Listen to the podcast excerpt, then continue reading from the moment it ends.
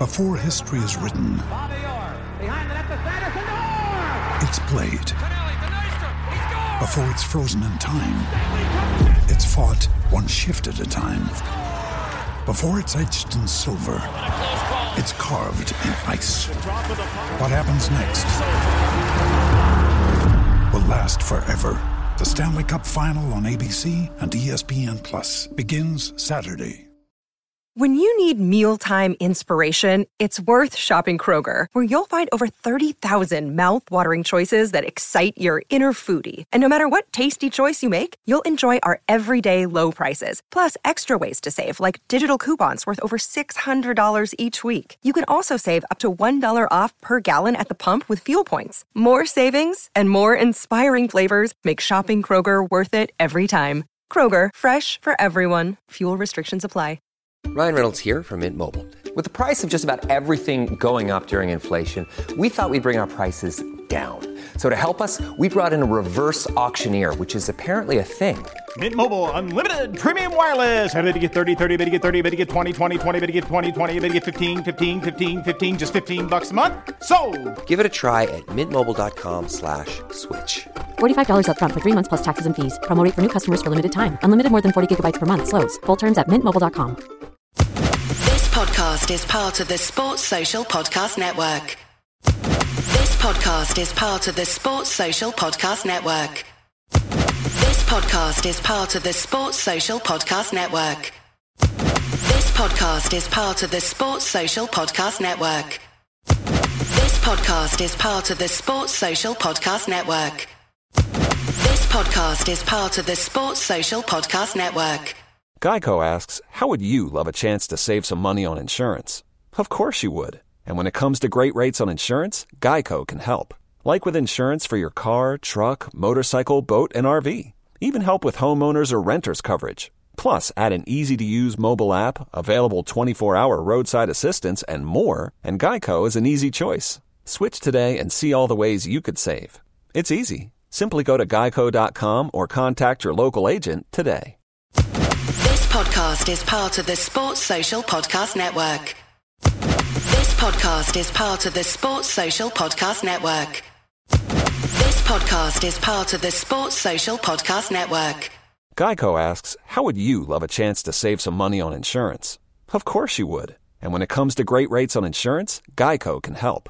Like with insurance for your car, truck, motorcycle, boat, and RV. Even help with homeowners or renters coverage. Plus, add an easy to use mobile app, available 24 hour roadside assistance, and more, and Geico is an easy choice. Switch today and see all the ways you could save. It's easy. Simply go to geico.com or contact your local agent today. This podcast is part of the Sports Social Podcast Network. This podcast is part of the Sports Social Podcast Network. This podcast is part of the Sports Social Podcast Network. This podcast is part of the Sports Social Podcast Network. It's the fighting. It's the fighting. Clock. It's the fighting. It's the fighting. Clock. Come on, Tottenham. It's episode 11, season 10 of the Fighting Cock podcast. Today I'm joined on the line by one Micky Hazard. How you doing, mate? Doing great, Flav. Thank you very much. Very good. Thanks so much for coming back on. Do you know it's been five years since you've been on the show? It's been that no long. way. Yep. And, uh, and in, in, in that time, I've probably did about 70 others. yeah, probably. Uh, Well, uh, I've got to say, why have you left it for five years? I just don't want to take up much of your Can't time. be that interesting anymore. Mi- Micky, it's it's like you don't want to take advantage, do you? You um, Ring me you- anytime. Okay, all right. Well, uh, every Monday we record at six pm. So from this point forward, Mick. So I'll see you every Monday at six. That's fine by me. That would be wonderful. Um, but a lot's changed in five years. Uh, I think we would have been in the middle. Would have been in the middle, or, or just at the beginning of the really exciting Pochettino project. Uh, we'd have had a year or so with him, but he really started to kick on in that. You know, from 2015 to 2016, that was an incredible season, the best football I've ever seen us seen us play. But in five years, I wouldn't have expected at that point to have said goodbye to Pochettino, and then somehow us bringing in Jose Mourinho, new massive stadium. Um, yeah, it's, uh, it's it's a lot's changed, Micky. What do you make of of of that? What, what did you make of, of Pochettino's reign overall, but also how it ended? Uh, very sad, uh, very sad about the Pochettino reign on on more than one account. Um, number one, that he built such a uh, phenomenal team um, who played such good football, such um, dominated so many games in the way that we should dominate games. Um, the sadness for me is that this guy, this guy, this lovely, lovely man, by the way, um, he deserved more than probably any other manager to win a trophy for what he he transformed this football club um, and was proving himself to be an incredibly very good manager. And when you you look back over his reign, you almost feel like, wow, how sad how sad is it he didn't win a trophy? Because he was so close to the line on so many occasions. Um, a, a, the title, um, cups, Champions League final, um, and, and and at those moments always seem to be dogged by, by bad luck. Um, you know, if you Champions League final, I mean, a penalty after 30 seconds, I mean, you couldn't you couldn't write the script, and you, know, and, and you look at Poch and you think, well, Avon did so much and achieved so much at our football club. Um, it all it always felt like getting over the line would be his greatest achievement, um, and and he actually didn't get over the line uh, for whatever reason, and and that hurt that hurt me a lot because of how what I regard I, I hold this guy in. He's an absolute brilliant manager. He's an br- even better human being. Um, so I, I I prayed that he would get over the line. Unfortunately, he didn't, and consequently, the the, the knock-on effect of the Champions League uh, impacted on us. Um, yeah. We got off to such a very very poor start, uh, uh, and then the change was made, and again that was an incredibly sad time. A decision that surprised me. Um, you know, I, I, I, I didn't expect it um, because of what he'd achieved in the, the previous four years. Um, so, yes, sadness, his reign, while filled with excitement and uh, uh and great football, it was also, filled with a lot of sadness. What was you? What, what did you make of when Jose Mourinho was made manager? Um, it was very quick, so it's obviously something they've been talking about for weeks. I mean, you don't sign Jose Mourinho 12 hours after starting talking to him, so he'd obviously been talking to him while Pochettino was in in the job. But what what, what did you make of that appointment? Was was you in, in, the first instance was you was you still reeling from Pochettino, or was you hopeful for the future because we'd got a proven winner in? What what was you feeling at that time? Well, I think that having been a footballer all my life, I, I'm always prepared for the unexpected. Um, and I'm also prepared to, to move on from the unexpected because when you play football, one one day you win, the next day you lose. It's how you deal with the losing. You know, we were brought up to forget forget about the defeat and get on to the next one. So once the manager's gone, it's the same scenario as that. It's, it's not disloyal to move on. You have no choice. Um, although it does at times feel disloyal, um, but ultimately, you know, when you when you weigh it up, if you're going to lose a manager of the quality of Pochettino uh, uh, and, and all that he did for our football club, um, to then, um, what, two, three, whatever it was, four, or five days later, to appoint possibly the most successful manager in the history of the game, or one of, um, someone who'd won 25, 25, I think it's 25 trophies. Yeah. Uh, as a manager, which was more than our football club in its full history.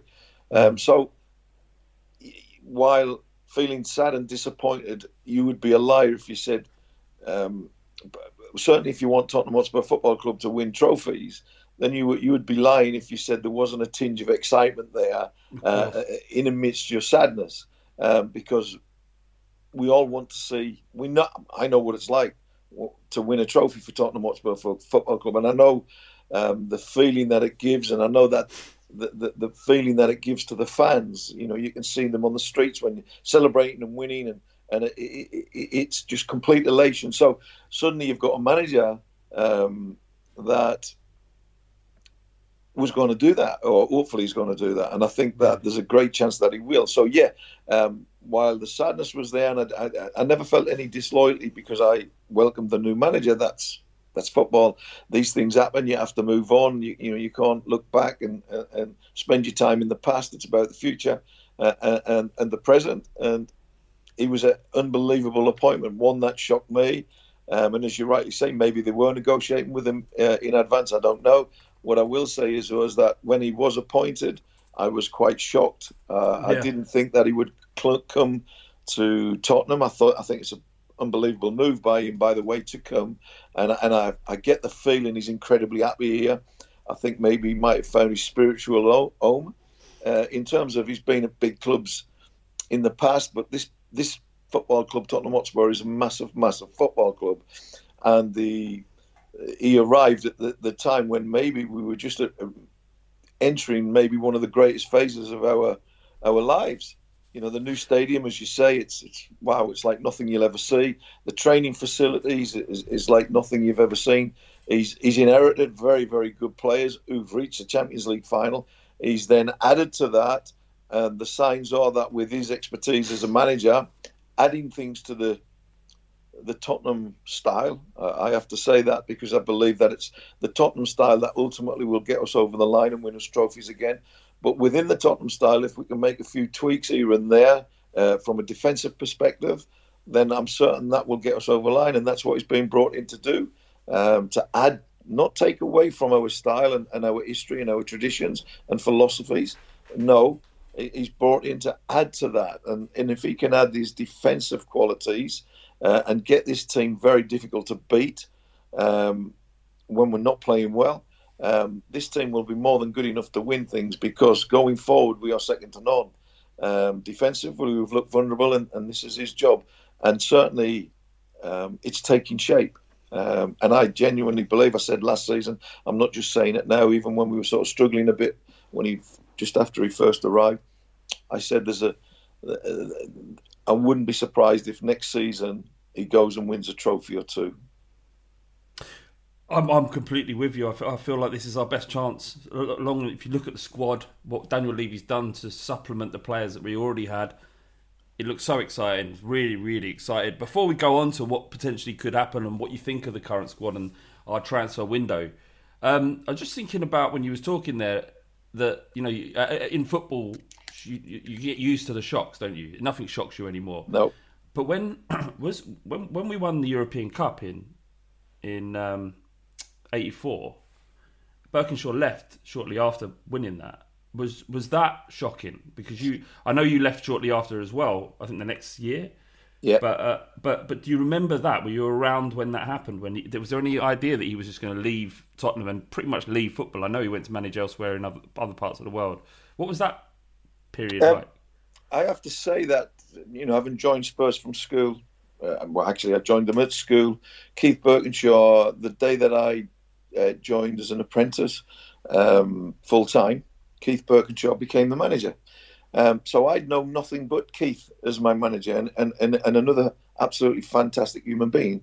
So um, it felt to me like it was a match made in heaven that Burkinshaw would take, uh, he would preach the Tottenham philosophy, he would sign the players um, that played in the Tottenham style. Uh, I was fortunate that that was the style that I played anyway. Um, so it just felt just a perfect fit. And of course, just prior to the UEFA Cup final in '84, um, obviously Keith informed us that he'd resigned uh, over a dispute with the, the, then chairman Irving Scholar. So while it, it was a complete and utter shock, um, because I thought that um, there's a lot of work goes into making a football club successful. And it doesn't happen overnight, and it takes time, as we saw with Pochettino. It, it took three to four years for him to really develop a side that was going to win trophies. And and um, Keith had sort of he hadn't just built a, a football team, um, which a lot of managers make the mistake of doing. He'd built a football club. Uh, he built a football club based on its youth development system. Um, and I, for me, it's the responsibility of every manager not to, to come in, and of course, someone else might benefit from from th- this time that you put into your youth development. But it's the responsibility of the manager within his role that he builds um, for long term success, not short term success. And this is something that Keith had done. And when you look at the amount of youngsters that had came through the system and then added to the big name signings like Clemence, Archibald, Crooks, Villa, Ardiles, there was a lot of homegrown talent coming through at the same time and they gelled together and, and, and they helped make uh, this wonderful team. But it was a setup that was geared to long term success. So when they decided to let Keith go, um, obviously that ultimately broke up this wonderful squad of players that he'd, he'd built and put together. Um, it maybe slowed down the, the development of the youngsters. So the football club lost a lot when they when Keith Burkinshaw left. Uh, it was left a massive void, and that was very difficult to fill. And they tried to fill it with Keith's assistant Peter Shreeves, um, but obviously sometimes it's hard to fill big shoes uh, it was hard to follow Keith, you know, because everybody was expecting what, what Keith had delivered over the previous three or four years. So it was incredibly sad um, for me in particular because it ultimately it ended up in me departing the club as well, and not just me, but a number of others within the space of two or three years. I think that the all squad had virtually changed, mm-hmm. um, and the sadness was that Tottenham Hotspur Football Club was geared and being built for long-term success so that we won trophy up one trophy up one trophy. We had a fantastic youth setup, uh, and when you remove the sort of uh, the the general the general of this, you know, you take down the general, you take down the, the, the you you win the war, um, mm. and we we lost our general, our leader, um, the one that sort of instigated all the good things that were going on. Uh, and from then, it was a matter of time before it all broke up. So, of course, it was incredibly tinged with with a lot of sadness. Uh, and I know for a fact that every single boy uh, player, sorry, regret the day that Keith Burkinshaw lost his lost his job or resigned because of a row with the chairman. Uh, very sad uh, and, and ultimately very costly to our club um, because, as I said, we were geared for long term success. And then suddenly that success became rarer and rarer, and, and we are where we are today because of that. Do you think? Um, do you think that he was left so disillusioned, disillusioned by where football was potentially going by that experience with Scholar, that that's why he, he kind of went into the wilderness in terms of management. He could have got a job anywhere. Like he just won a major European trophy, and he, he, surely there were a, a, number of top clubs around Europe that would have looked at him. And he went to Bahrain uh, and spent two years there. Um, I think he managed Gillingham for a season, Sporting in, in Portugal, but nothing that would nothing that, that that would that should have left from the success that he had. Was he? Do you know anything about how he felt afterwards? Or? Well, I speak to Keith on a regular basis. He he often rings me, which is uh, a, a, nice compliment that yeah. he rings me, probably more so than I ring him. Um, what I will say is that the disillusionment within Keith was one that he'd always had the reign of the football team or the football club in terms of the, the, the, playing staff. He had the freedom to bring in who he wanted within reason. He had the freedom to give, uh, uh, negotiate contracts with all the players. Um, and slowly that was being taken away from him. Um, now, the problem with that is that in, certainly in those days it wasn't the norm, certainly not in English football, maybe on the continent, yes. Um, so Keith knew more than any chairman or any accountant um, the importance of the individual player to his team or his squad. Uh, so consequently, he wanted control over uh, players' contracts because um, someone sitting up there doing the financials would have no idea of how important Glenn Hoddle was to the team, say. Whereas Keith would know the exact importance and he knew what his value was to the team. So when negotiating a contract, um, he was he, he could actually agree this contract on the basis of how important this player was. Um, so he got disillusioned because the, the the the control that he'd had was being taken away, and, and and people who weren't in a position really to judge how good or how important the players were to the football club um, were making financial decisions um, and giving contracts out that they really didn't have a clue what they were giving to. Mm. Thankfully, they did that because they give me five million a week. Um, so it was a bonus for me. um, we got we had a question from Jonathan Spain, and he was talking about Hoddle, and obviously we know how good, even if you never saw Glenn Hoddle play, you know by the way people speak about him just how good he was.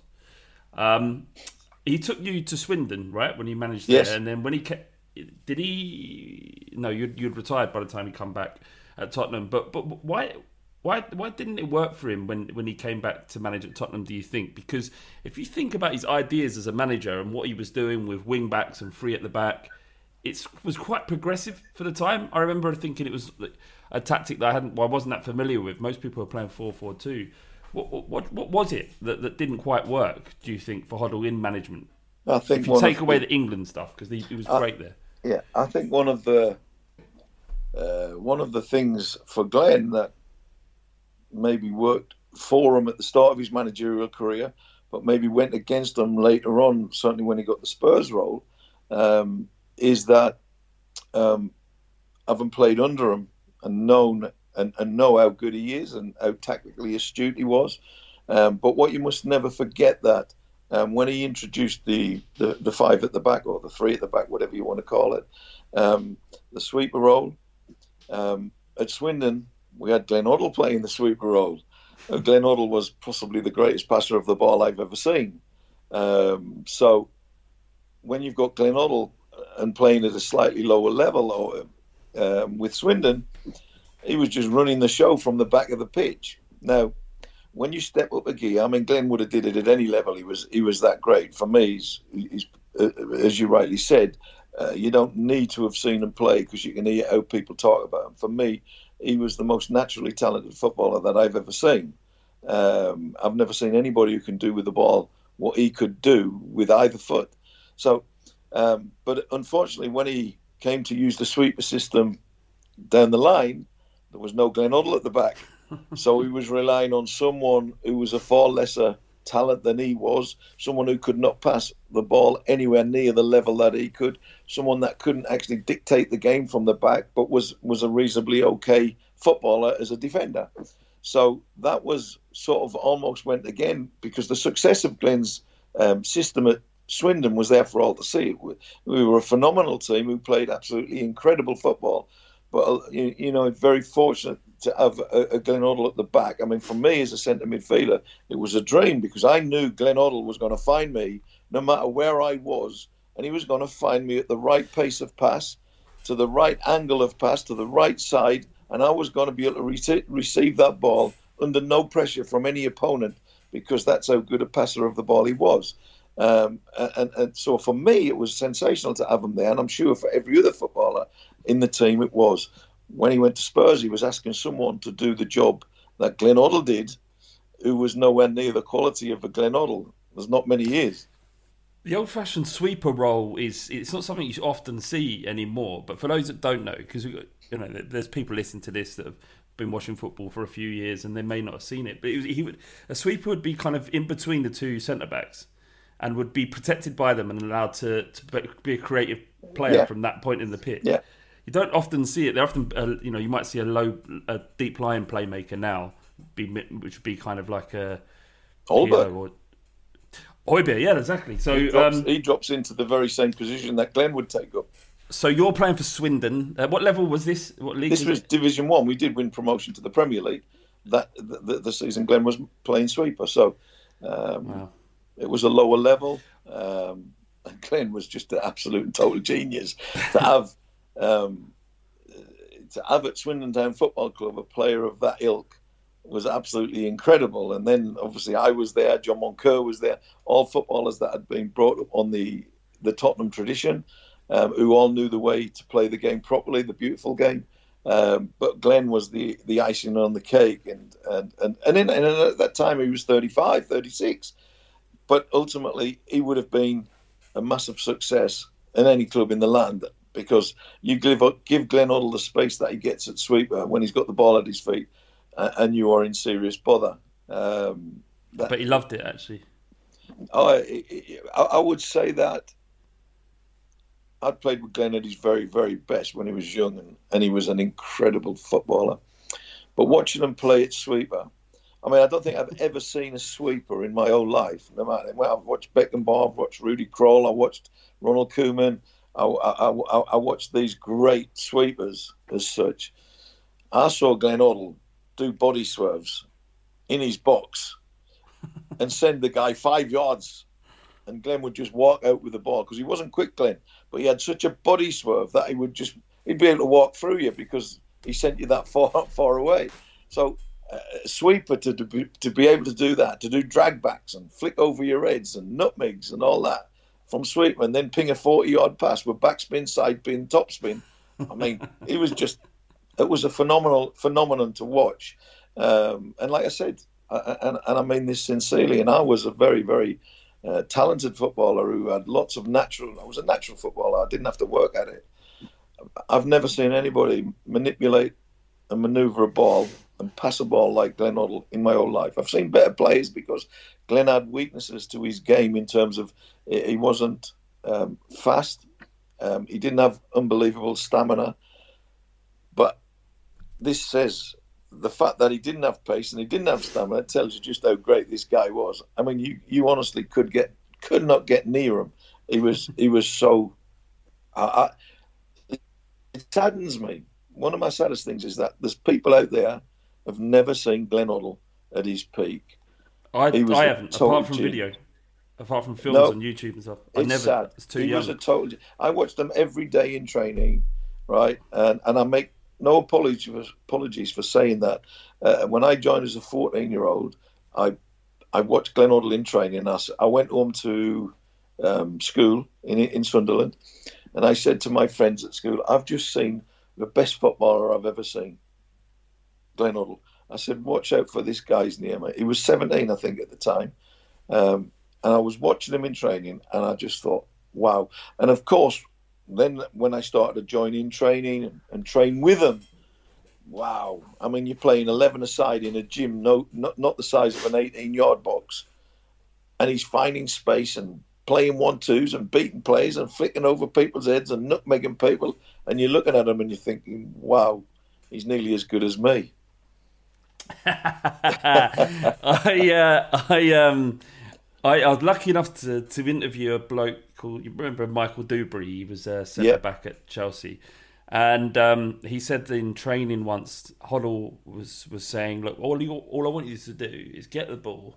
and I want you to just find the feet of the of the winger. This is what I'm asking you to do. Yeah, I'll I'll show you." And he pinged, obviously, pinged this ball to the toe now of of the bloke on the left, and he said, "I." I can't do that. I can't. I don't. I'm not as good as you. I can't do what you're asking me to do. Uh, and he, he, said- he often said it was quite a uh, an intimidating training ground because Hoddle did expect his players to be able to, to replicate some of the Yeah, I mean, that he found so easy. I, have read those comments, um,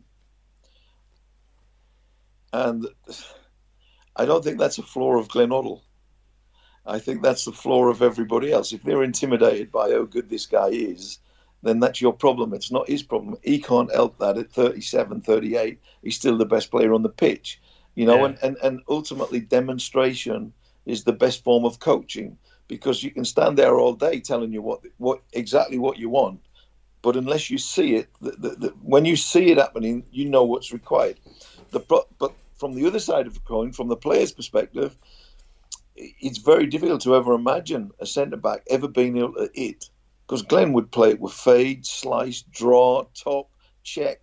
He would have every spin in his locker. I- You know, if you if you went through the ba- bag of golf clubs, his feet, both feet, were equally a bag of golf clubs. He could do whatever he wanted with them, uh, with the ball, and and and uh, that could, I suppose, in many. I never intimidated me because I could do a lot of the similar things. Um, so I never felt intimid- intimidated by, oh, Micky, can you do this pass with a bit of backspin? No, yeah, of course I can, boss. But if you're a centre back, that's not going to be one of your um, tr- Yeah, historically. Exactly. So if you're asking your centre backs to do what, and, and, and as I've touched on earlier, this was maybe why he didn't succeed as as uh, as what I thought he would at uh, at Spurs. I thought he'd be a major success at Spurs because of uh, one he'd been brought up there. Two, uh, the way he preached the game was perfect for Spurs, and three, the systems, the, his, his, advanced knowledge of um, tactics and, and, and, and understanding of them. Um, but ultimately, if players are intimidated uh, then they play with fear because they don't want to make a mistake because, or they don't want to let him down. It's not make a mistake. They don't want to let the manager down.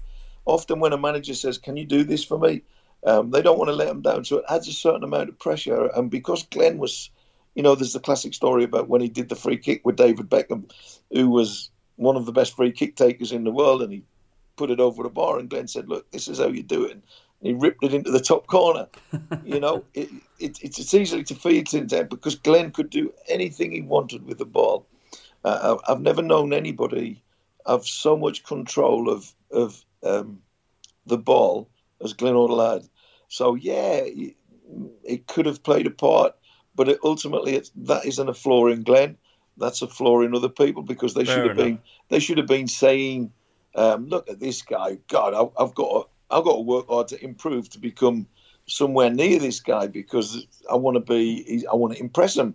You know, and when I trained trained with Glenn, I wanted to I wanted to be better than him. Uh, If I was playing up against Glenn at, in, in training, I'd want to nutmeg him. I'd want to do a trick better than he did. I'd want to do everything because I wanted him to say, "Micky, that was brilliant." Because when God says, "Micky, that's brilliant," that is so uplifting, you know.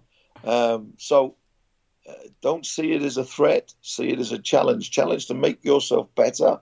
Challenge to actually try and um, compete, not with him directly, but in in terms of what he could do. So see him as a challenge. Uh, so maybe the players were a little bit weak mentally, rather than Glenn um, too talented. He was too talented, by the way. my uh, my dad, obviously my dad's favourite player, would all, all, always talk about Glenn Hoddle and Cliff Jones before him. But in, in terms of recent players, uh, Glenn was the one that my dad would talk about, and just in the same way that you have just then.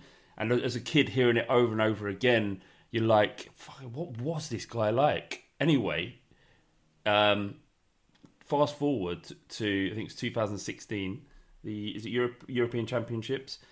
I'm doing some work over there for my previous company, and the manager knows Ian Wright really well. So we ended up going to dinner, and I sit down, and Glenn Hoddle is sitting Oh, two wow. feet in front of me. Wow. I'm like, the, colours. I didn't know he was going to be there. The colours drained out of my face. Micky, do you think I could get one word out? Could you think I could think of one decent question No. to ask him? I sat there and just ate my dinner as quickly as I could and got out of there. I rung my dad up, and he's but- like, "You didn't say a word to him." Yeah, like- that's what it. That's the intimidation factor that Glenn carries with him. Um, people are intimidated around him, and, and, and, and I've got to be honest with you. I um, um, I went to Glenn's England debut at Wembley. I was so in love with this footballer Yeah. um, and the way he played the game that when he got picked for England, I bought two tickets for the game at Wembley and I went to see. And Glenn scored this un- unbelievable goal. Right now, I was just a young apprentice at the time. Um, I hadn't played in the first team. I wasn't in the first team dressing room. I had, I was cleaning the boots and the shirts, uh, and I wanted I wanted to see this guy play every minute of every day. And uh, next day, I get home from the game. I get into work at seven thirty to clean all the boots and all that, um, get them all clean. And who should walk in at about nine thirty? Glenn Hoddle. who was the only one in the room cleaning the boots? Me. And he said, "Morning, Micky." I said, "Oh, Glenn." I, I, I was overwhelmed. I, I didn't know what to say. I was totally overwhelmed, and I said, "Oh, Glenn, what a goal last night." He said, Yeah. Were you there?" I said, "Yeah, I went." And do you know what he said to me? He said, "Keep working, Mick. One day you'll be there." Yep. And, And there I you thought, were. Wow. I thought, wow. I mean, this incredible footballer um, who, who I still hold in the highest of esteem and still at times I'm, I'm, I get a bit in awe of him uh, Yeah. because he's, he was so special. But he's saying to me, and I'm in exactly what you're saying. I'm in the room and he's he's there to have a conversation with, and all I could think of was, what a goal last night. Glenn." you know, let's chat about how did it feel getting to England? What was it like? Were you nervous? Were you learn things about him? Oh, what a goal, Glenn! Amazing. Um, thinking about the, uh, I've been thinking about the old stadium quite a lot, Nick. Um, and obviously, because we haven't been able to go to football, uh, and and the new stadium has been has been amazing.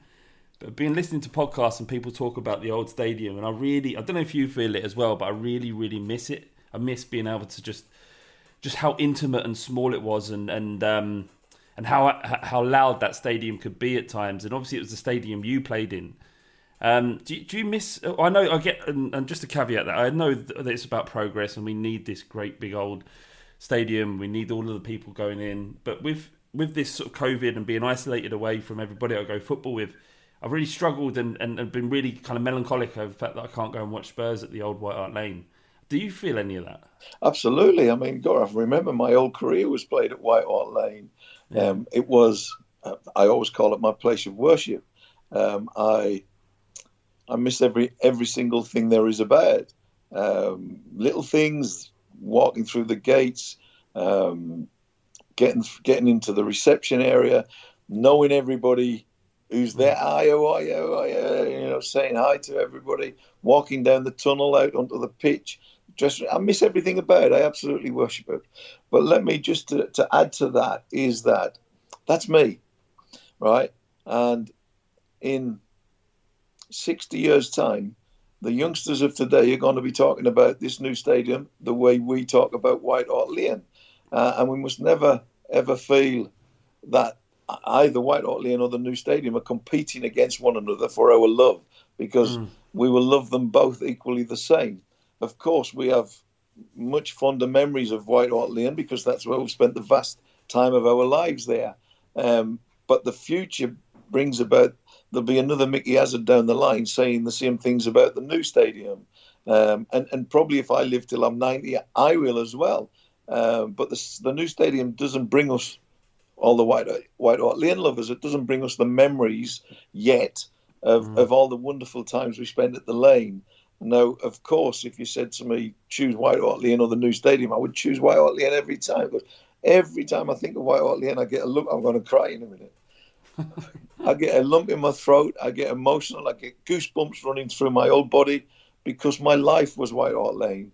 Um, but I could never ever deprive the youngsters of today the same feelings in the new stadium as I have for White Hart Lane. And, and hopefully, down the line, when we create new memories, bigger memories, winning trophies uh, at the lanes, special nights that we've had at the lane, uh, they, they, the new stadium will equally become what White Hart Lane became to us.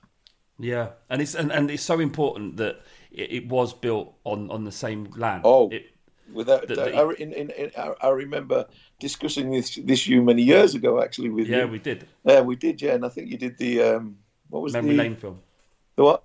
We we made we made a film called Memory Lane. That's it, Memory Lane. was That was that was sensational, and and and um, eh, the one thing that we discussed was uh, uh, that we were dead set against because there was talk of it moving over to the Olympic Stadium. Um, absolutely no way, no way. I mean, the, I would have fought tooth and nail, and the reason I would have fought tooth and nail is because was moments that um, that I achieved on that football pitch that I never wanted to be anywhere else but on that football pitch. Like the UEFA Cup semi-final winning goal that took us to the final, like winning the UEFA Cup on that pitch. I didn't want those to be taken, those memories, or, or, or seeing it. It might have been moved a little, but it doesn't matter that, that we're still in the same site. It's still White Lane in, in, in, in its spirit. Um, And I've still got able, when I go in there, I'll say, see that spot there?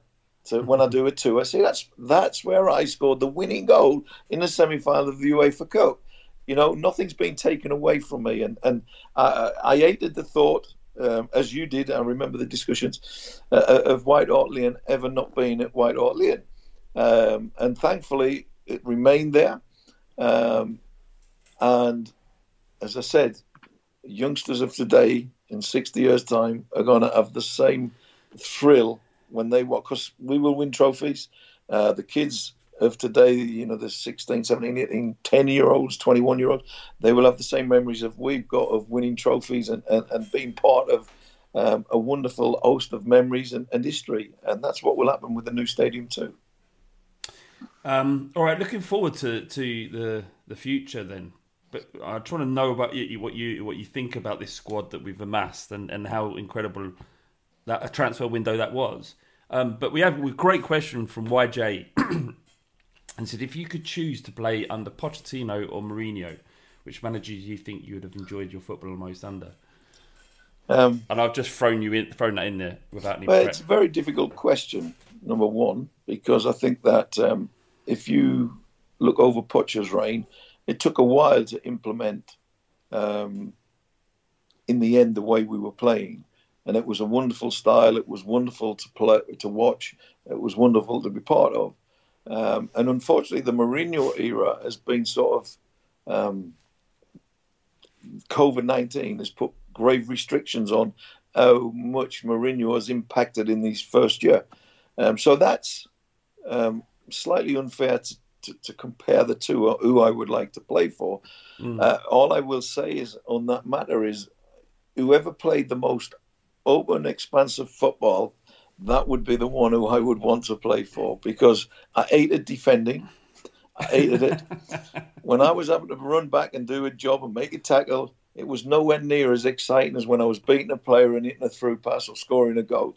So I wanted to play for, you know, I was very fortunate in my career. I, I, I, to this day, I believe I was blessed um, because I played under Burkinshaw, who wanted to play this expansive football.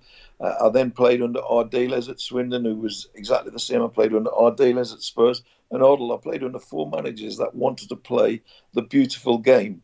And I only wanted to be part of the beautiful game. So when managers used to say to me, I want you to track him back, make a sliding tackle, put him into Rose head, whack the ball into Rose head, I used to say, no, you got the wrong player here. You know, that's not my style. I'm, I'm, I, don't enjoy that. I'm not into that. I'll do it if needed, but let me play the beautiful game, please. And this is why Tottenham was the perfect match for me because of uh, if you go through our history, the, the, the, style and the traditions and philosophies of, of our play was playing one touch. You know, when we talk about the push and run team, and, and we talk about the wonderful, uh, exciting footballers. You know, we can reel them off: Jimmy Greaves, David Ginola, Glenn Hoddle. You know, you can reel them off one hand. Gareth Bale, top-notch footballers that Ossie Ardiles, footballers that played the game with such flair and creativity, and that's how I see the game. Um, so, whoever out of Pochettino and and and Mourinho preached the most expansive, open, and also, if one of them said to me, "Micky, you don't have to defend," oh, I'm made up. You got my vote. Uh, I think I think you. Uh, I mean, I'm not sure you ever got away of defend without defending with, Jose or, or Poch or either of them really. No, but, both of them but, like the same. It, would you? Because uh, again, lots of people wouldn't have seen you play either, Mick. And I remember being a kid watching you at White Lane your second spell. Um, vividly, and my dad always said Micky's a good player, really good player. He used to say that about you all the time, passing especially. But but what? where would you have fit in modern football? Do you think? Do you, would you would you have if we were playing a four-two-three-one? Would you have been one of the forward players, or would you have been sitting in the midfield like Winks? No, I'd, I'd, have been in the midfield. I'd, I'd, have, I'd have either been in the Dele Alli role behind the front man, or I'd have been just in front of the back four. I like both equally. In fact, if you were to say to me what uh, what role would I want to play? I would always say, if I'm playing at White Hart Lane, stick me in front of the back four and I'll run the game. Mm. If we were playing away from home, then I'd say, stick me behind the front, but make sure you put an Ossie Ardiles in front of the back four because it's no point having me behind the front if I haven't got someone uh, in front of the back four who can feed me. Um, so, but away from home, I love playing behind the front because that's where all the space was. Because their midfield, because they were at home, they would push right onto the deep lying midfielders. Mm. Um, slightly changed in modern day football. Modern day football for me looks looks an absolute doddle to play because um, nobody's trying to kick you, nobody puts you under pressure until you get into the last third. In my day, you no matter where you played, wherever you were on the pitch, they would pressure you and try and kick you. Um, and me being small, I used to get kicked from pillar to post. But uh, no, I, I, I, I would fit into modern day football perfectly. In fact, in fact, I go as far as to say that you know, if we want to judge where I would fit in, I think the easiest way to say is if I actually say what I'd be worth on the transfer market. You know, if you talk about, say, someone, uh, Christian Eriksen, 50 million, I think they'd, pro- they'd probably value me at somewhere around about 400 million something like that. when I remember seeing pictures of you, I'm just googling you now, Micky, because as I remember, you did you wear shin pads? I know you. I am looking at a picture you now that you did. You've definitely got shin pads on. Yeah, because I got told. I, sw- Right, I, rem- I definitely remember seeing images of you just rolled down socks with no shin pads. Yeah, yeah. I hated What? wearing shin pads. Hated What them. is it? Just because you felt restrictive? In- No, no. Um, I was told and warned by the club that if I don't wear them, I won't be picked. In the end, I went quite a long time without wearing them. I hated wearing studs. I used to love wearing rubber boots. Rubber boots, no pads, socks down. Um, and the reason being is is psychologically, um, when I had my socks down and no pads, right, it was an invitation for you to come and kick me, right, which then made me have to think quicker and move quicker, right, and it gave me an arrogance. I used to stand there with my socks down, no pads, and say, right, you want me, come and get me, and when you come, I'm not going to be there, you know. So it was, it was clever uh, thinking from me in the fact that I wanted to be alive and alert. And if I had pads on, I could get kicked, and I didn't need to be that alive and alert because it wouldn't hurt. But when you've got no pads on, it hurts. So you come Yeah. at me, I'm not going to be there. I, I've got to be really sharp in there, really quick with my movement, really quick with my quick feet, so I can get away from you without you catching me. Um, so there was method to it, um, but it, the most important thing to me was it made me feel arrogant. It made me feel like you cannot get this ball. And on my It day, was- if it was my day, nobody could get the ball off me. Yeah, but you can't escape everybody all the time. No. And you would have got hurt eventually. Eventually, yeah. I, I, I mean, I remember playing for under Glenn Hoddle at Swindon, right? And we were playing in the League Cup, um, and it was absolutely. We were away from one that was chucking down, right? Absolutely chucking down, and um, the pitches were firm. It wasn't muddy at that point, um, and I wore rubber studs, which is slip, and Glenn didn't know. And he went mad at me for wearing rubbers in this weather. But I used to just love. I used to think, Just more comfortable. oh, they're so much more comfortable when you drag back the ball. It's so much easier when you because it's got it's almost like a flat sole, isn't it? Yeah, Um, yeah. There's so many rubber studs. So when I was doing drag backs and all that, I always found it much easier. I found them comfortable.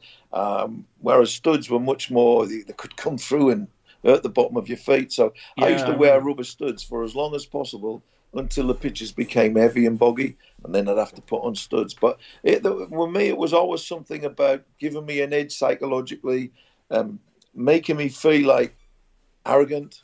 Arrogance not maybe the right word, but it was a form of arrogance that you Yeah, can't you can't get the ball off me. Yeah. Um, I'm just looking because obviously I've been googling. There's some amazing photos of you in, in the Spurs shirt. I'm sure you've seen them all before, but there's a couple absolute belters. One when you're riding a tackle, uh, it looks like Millwall. Don't know. Uh, it's hard because it's such a long time ago without without knowing. It's a White Lane, and you're just right flying past someone. There's another one which uh, where this it's a night game. Looks like we might be playing Swindon or Forest in the background. You just look fantastic, Mick. Yeah, no.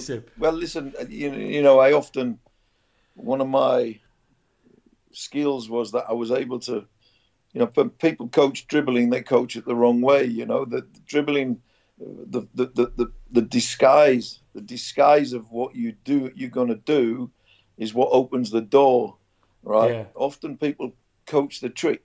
or the disguise that you know, but they don't coach the follow up. The follow up is is that once you've opened the door, you've got to burst through the door uh, because the, the door at the top is only open ajar for a split second.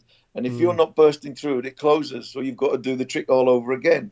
So I, I was fortunate that I had a, a over three or four yards. I was incredibly quick, um, but also I had this body swerve or this trick that could open the door. Um, so you, the, the, if if the, if they took pictures of me in every single game, they would see moments in that game where I'm dancing past somebody because I used to run with the ball to create space for others. I used to run at defenders, draw the defender to me to roll someone else in. You know, so yeah, it doesn't surprise me that there's pictures of me in that, in that type of action. Yeah, yeah. There's several. There's lots of them. Um, Micky, uh, let's let's just before we end because I've been I've, I've had you on the phone for a while now. Thank you so much for speaking to us once Pleasure. again. But what um. What, what, what, what do you make of this season? A great transfer window. Gareth Bale's back. That front line of Son, Kane, and Bale, if they get together and it clicks, is going to be incredible. The fullbacks we've bought. What, what, what are you? Are you ex- as excited as I clearly am? Well, I've got to be honest. When I saw the Everton game, Yeah. I thought we were relegation material. Looked bad. Um, I, I, I remember feeling absolutely and totally. In fact, uh, there was periods in the game where I couldn't watch. I had to turn it off because I was Yeah. getting so uptight. Turn it off, calm down, and watch it again. And I thought we were absolutely terrible on the day. Um, and then since the the it's, it's it's like a complete and utter transformation. Um, and as you rightly say, the the the I mean the the Newcastle game was a joke. We should have won six 0 and then they get this. Well, I don't even want to talk about because I get angry. Um, Yeah. You know, so but from just a gradual improvement in performances, we made the signings, uh, Bale and um, um, the left back, forget his name. Reguilon, Or Reg. We all just call him Reg. yeah, Reg. Um, and I've got to say, what a player he is. I absolutely love him. Um, He could go. He could go on to be an absolutely megastar at Tottenham. He's fit. He's quick. He's skillful. He gets forward and back. He's aggressive. Um, he's competitive. He's got every ingredient to be one of the best left backs that we've ever had as a club. Um, you know, and I remember Cyril Cyril Knowles, who was brilliant, and Chris Hughton, who were brilliant. This kid could be better than them all. He's, he's special. And then you've got Bale. I mean, um, excited. The excitement to see Son, Harry Kane, and Bale. Wow, how does anybody stop that? How do you play against that? Harry playing this. Harry's on fire. He's, he's for me, he's becoming the best passer of the ball in the world. Uh, Incredible. some, some of his passings, wow, or, or less. Yeah. Um, and and and and Sonny get the runs he's making to give Harry the potential to find him in the. It's you know so imagine when you add Bale to that. I mean, Manchester United was absolutely an unbelievable performance, and Lamela was brilliant as well. So it's quite sad to be talking about Bale in, on, on the basis that um, he's going to replace Lamela. But ultimately, if I was any opposition, I'd be thinking, how do you play against this forward line?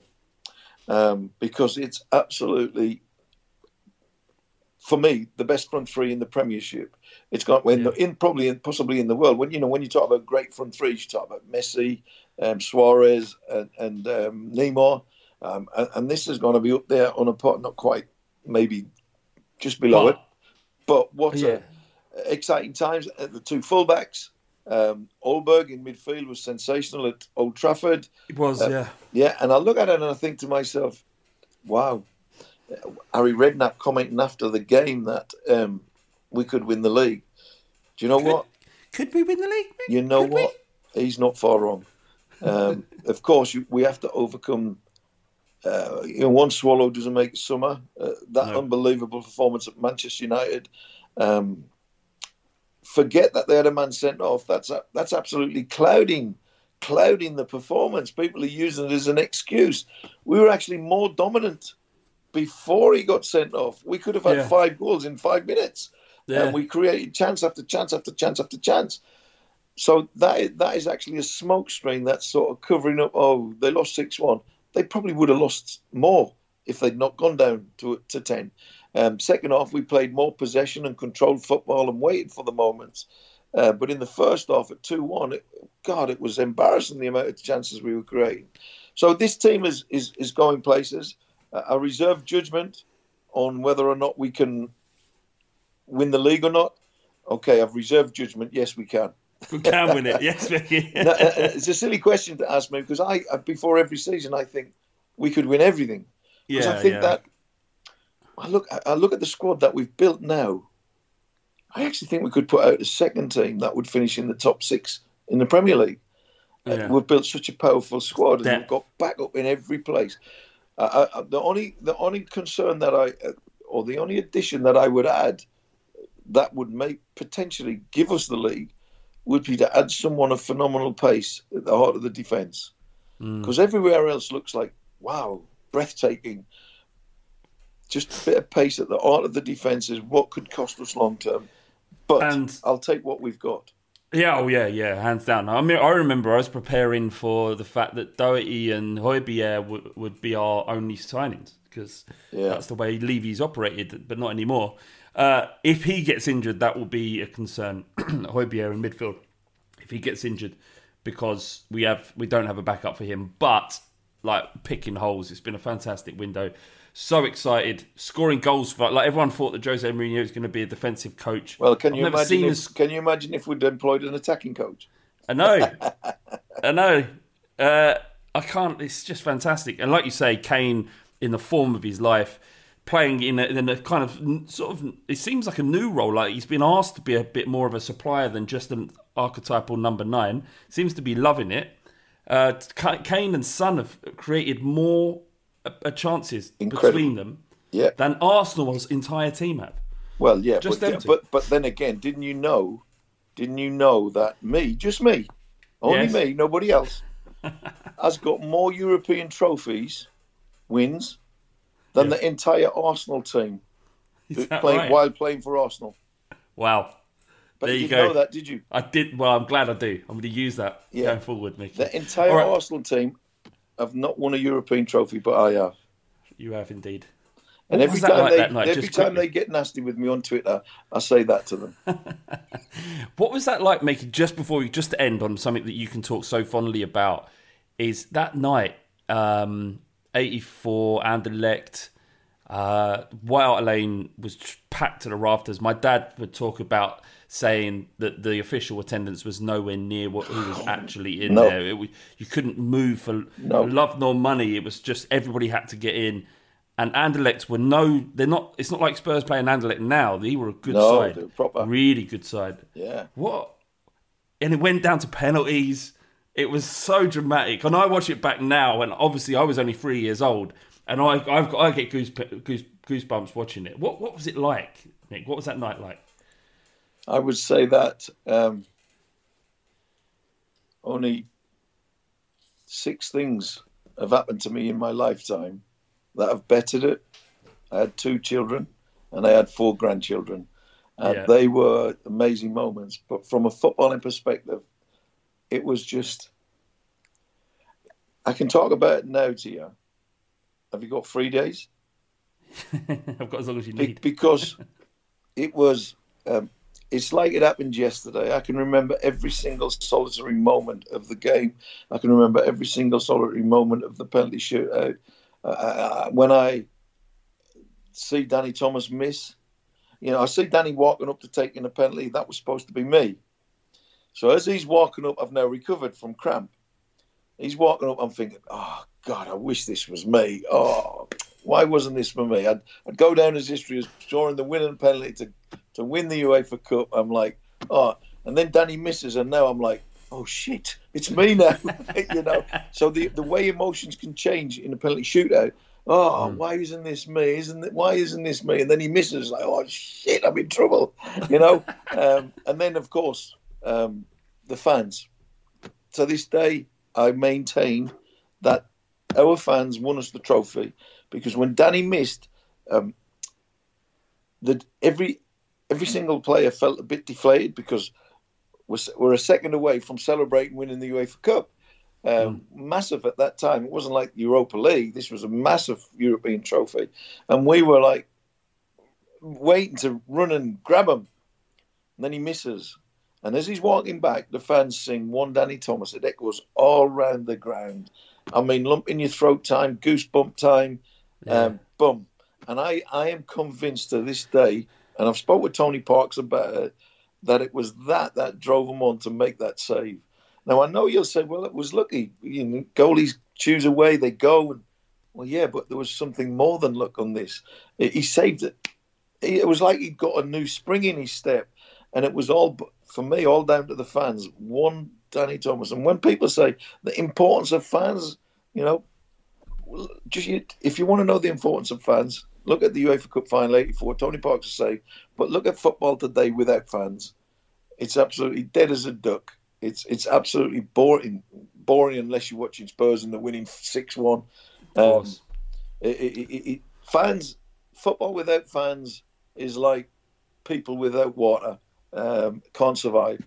Um, so, but that highlighted the importance of the twelfth man, the fans being the twelfth man, and yes, it, it, it will. I'll go to my grave, and as I'm about to close my eyes for the last time, someone will say, "What about that UEFA Cup final, Mick?" And I'll I'll die with goo- goosebumps and a lump in my throat because Um, it was tops, tops. Micky, I want to end there because I can't. Don't think we're going to top it. So thank you so much again for giving this time. It's No, always pleasure, wonderful talking to you. And uh, yeah, we'll uh, if you give us give, give anytime, Micky. A, just message me Yeah. anytime. uh, if you haven't done, you can you can uh, you can follow Micky on Twitter. It's fantastic because he's constantly winding up fans of other clubs, get- getting a fair bit of stick. Uh, what, what what is the Twitter handle? Uh, Micky? one Just so I Micky don't get it Hazard. wrong. At one Micky Hazard. All right then, take care. Flab, keep well. See you soon. Cheers, Stay safe. Bye, mate. It's the fighting. It's the fighting. Clock. It's the fighting. It's the fighting. Clock. Come on, Tottenham. Sports Social Podcast Network. Sports Social Podcast Network. Sports Social Podcast Network. Sports Social Podcast Network. Sports Social Podcast Network. Sports Social Podcast Network. Sports Social Podcast Network. Sports Social Podcast Network. 5X480. oh. Dayton B100 V-Belt. One of the many parts Grainger carries. It's also the item that helped Rob carry the day. The job was on hold. Deadline fast approaching. But a quick search on Grainger.com and Rob found his part. And with same day pickup at his local branch, he and his crew got the job done safely and on time. Get supplies and solutions for every industry with real-time product availability. Call, clickgrainger.com, or just stop by. Grainger, for the ones who get it done. Sports Social Podcast Network. Sports Social Podcast Network. Sports Social Podcast Network. Sports Social Podcast Network. Sports Social Podcast Network. Look, my day job as a firefighter is tough, but my night job as a social media manager, my Persian cat Jinxie, that's intense. It's 8 p.m. I've finally gotten home from another 24 hour shift, and I just want to kick back with a cold one, but old Jinxie knocks my beer right off the counter and gives me that look that says no drinking on the clock. But Heineken 00 keeps us both happy. Zero alcohol, but just as refreshing. So I get my drink and I can still work on Jinxie's new line of merch. Heineken 00, 0.0% alcohol. Now you can. Must be 21 plus to purchase. Enjoy responsibly. Sports Social Podcast Network. Hello, it is Ryan, and we could all use an extra bright spot in our day, couldn't we? Just to make up for things like sitting in traffic, doing the dishes, counting your steps, you know, all the mundane stuff. That is why I'm such a big fan of Chumba Casino. Chumba Casino has all your favorite social casino style games that you can play for free anytime, anywhere with daily bonuses. That should brighten your day a little.